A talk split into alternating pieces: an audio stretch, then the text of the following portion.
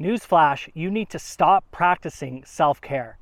In this episode, we'll talk about what self care really is, why it doesn't work, why we have evidence of it not working, and most importantly, what to do instead. I'm Daryl Black, and over the last few weeks, or even months for that matter, I have been inundated with conversations around people lacking motivation.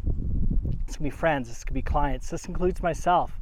Motivation's waning, um, habits are out the window, routines that used to be kind of steadfast are no longer the case. People are having trouble getting momentum in their personal and professional lives. Revenues are down, productivity is low, and Adam Grant has a, had a phrase called languishing. I think that's a really, really good term. And it's not just because of the last couple years, but there's been a real increase in dissatisfaction in at work and at home and, and all of the things that go into living a good life contributing at work contributing in the community all those things. And i think a lot of us have just been in survival mode and, and never mind i think i know just in talking to clients and so on and so forth. And, and like i said i'm not immune to this either. So i want to introduce to you a, a frame a little bit later on that has helped me and lots and lots of other people that um, I've uh, taught it to. But let's talk about self care in and of itself. Now, first of all, the activities within self care are not bad, okay? They're not bad. So, when we think of self care and, and some, we're getting burned out, which is at an all time high as well, we're like, you know what, you need to practice more self care. So, what does that mean? It means we need to meditate, so practice mindfulness. We need to Go in nature, just like I'm doing right now. Go for a, a nice walk. Uh, 30 minutes of movement a day, so exercise. Improve your nutrition. Uh, journal every day.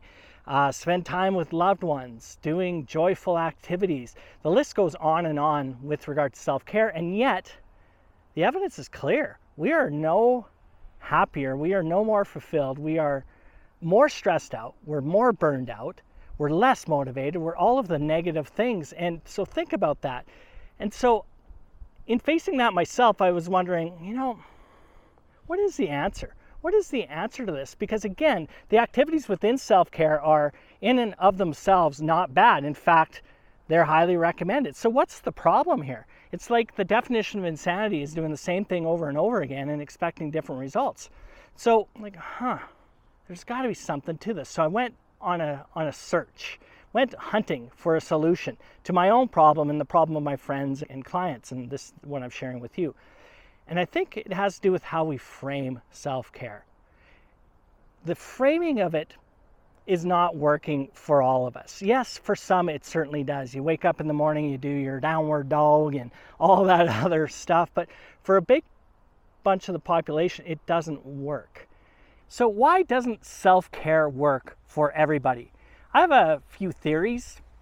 One is a lot of the people that need self care the most are those that are the most driven and the most results oriented and the most action oriented. So, asking them to slow down, asking you to slow down and, and smell the roses is just really counterintuitive. Another reason is consistency. Sure, we walk the dog, we spend time with kids, which actually could be a stressor we meditate, we journal, we express gratitude, we do all the things, but it's the consistency of the practice that we're lacking. So, again, it's maybe not the activity, but it's how we apply it. So, that's another reason self care doesn't work.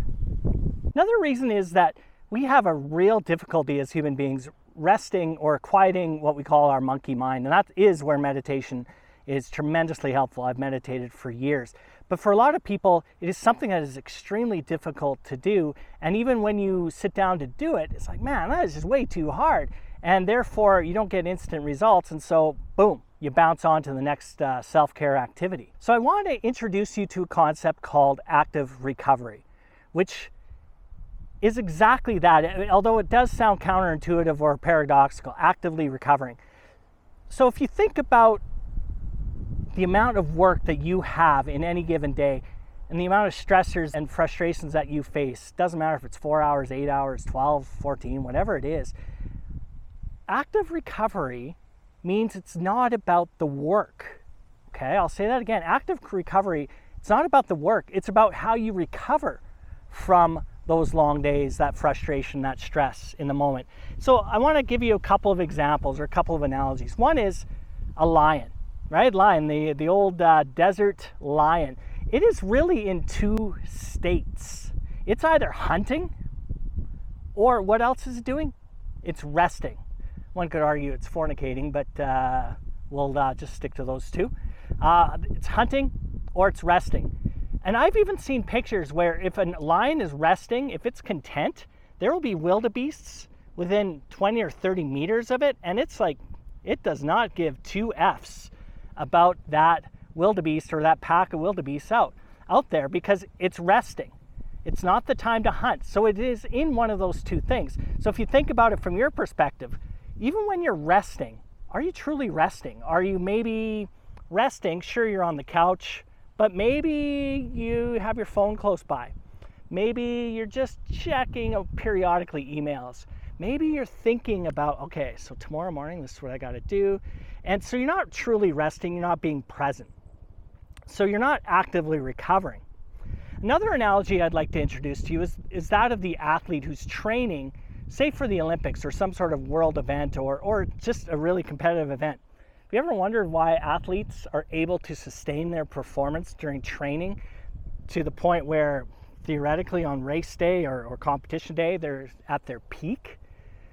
When they've been working their tails off up until that point. Well, the reason being is because an athlete, when they're in true training mode, let's say they're they're training up for the Olympics, they're in two modes. They're training or they're recovering. And they actually see those as two sides of the same coin. In order to perform their best, they have to actively recover. And the better they actively recover, the quicker they can get back to training. And then what you see is just a sustained improvement. So they will be active, and then they'll rest, and then they'll be uh, active again, and then they'll rest. So it's that it's that ebb and that flow, but it's a highly orchestrated activity. And if you've talked to any athletes, if you've been around any athletes, the quality of the training is really, really important, but equally, if not more important, is how they recover. So, ice baths and all of those other things. And so, we could take those analogies, the lion and the athlete, we can apply it to our own lives and think like a corporate athlete, if you will.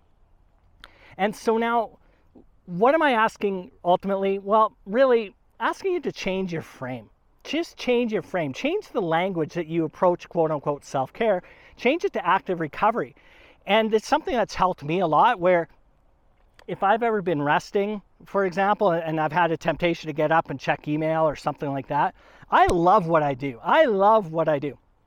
I can't get enough of it, but I also recognize that I'm prone to burnout just like anybody else. So if I'm laying down or I'm hanging out with my dude uh, and being present, and I have that little habitual urge to check my phone, for example, I actually stop it by saying, you know what, dude, you're actively recovering. That's what you're doing. I'm not practicing self care by being present, which I love, but I don't use those terms anymore. I use the term active recovery. So that in itself is an activity. So to me, it makes a lot of sense. And it's binary. I'm either actively recovering or I'm not. And that has allowed me to be exponentially happier, find more joy, get into flow way more often for sure, and I'll be talking a lot about flow coming up here, and really being able to release the day. So I've been working really hard. I'm gearing up for a membership here, and there's information in the description to sign up for the, the membership. I'm blowing the doors wide open. I'm disrupting the industry with my leadership membership, so sign up down there. But uh, there's a lot going on. And one of the downsides of being an entrepreneur is you're always working, or you potentially always could be working. So, what does it look like to active recovery then, or actively recover? I've talked all about self care and why we should shift the frame to uh, active recovery. What are some things that we can do to actively recover? Well, one caveat right off the bat is that oftentimes the reason we don't get traction with these types of things is because we take on too much too early. So, I'm going to give you a list of a few things, and here is my, my ask choose one. Uno. Uno. Now, I know that the overachieving uh, folks in the audience are like, one?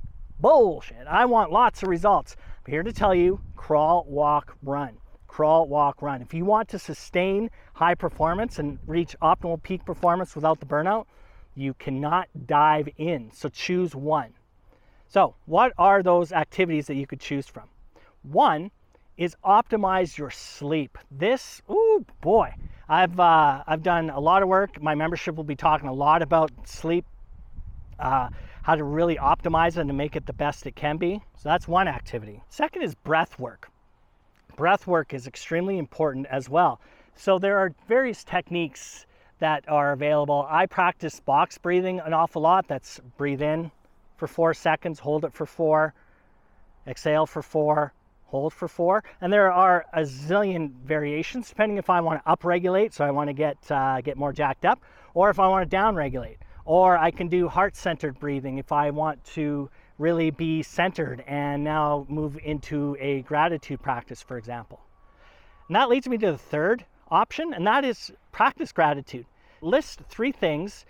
Journal is ideal, but even just thinking about it, express gratitude for three things each and every day. Now, instead of saying, hey, you know what, uh, I'm really happy about the coffee, uh, I'm happy it's good weather, and uh, speaking of which, it's smoking hot out here, uh, and I'm happy I went to Disneyland last week, which I did with my dude. It was amazing.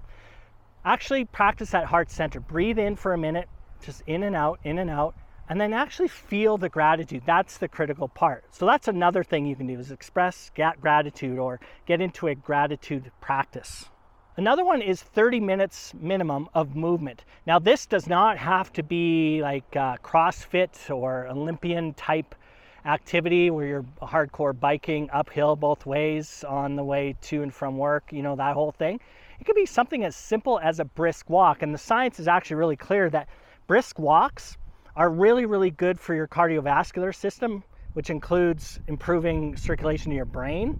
Uh, even in some cases more so than heavy activity because there's less cortisol uh, dropped out. But again, more on that in my membership. So I've given you a list of some things to think about. The caveat is just pick one and stick to it for at least a week, at least a week before you introduce a new one. A week minimum. Okay, so any one of those, and there are so many other things, is get regular hydration, improve your nutrition, maybe intermittent fasting, something like that. Uh, write a letter to a loved one, an actual old school letter. All there's just the lots and lots of things that you can do to add into your active recovery routine. That's the key is you're actively recovering, you're not practicing self-care. So if you like this video, if you like this episode, make sure you like it. Make sure you subscribe and follow. And down below, like I talked about, there's a membership available where you get a lot of access to a lot of different things in a crawl, walk, run fashion, and it's all about results. So sign up down there. I also have a playbook available for leading through uh, chaos and uh, through VUCA times, all of those other things. And uh,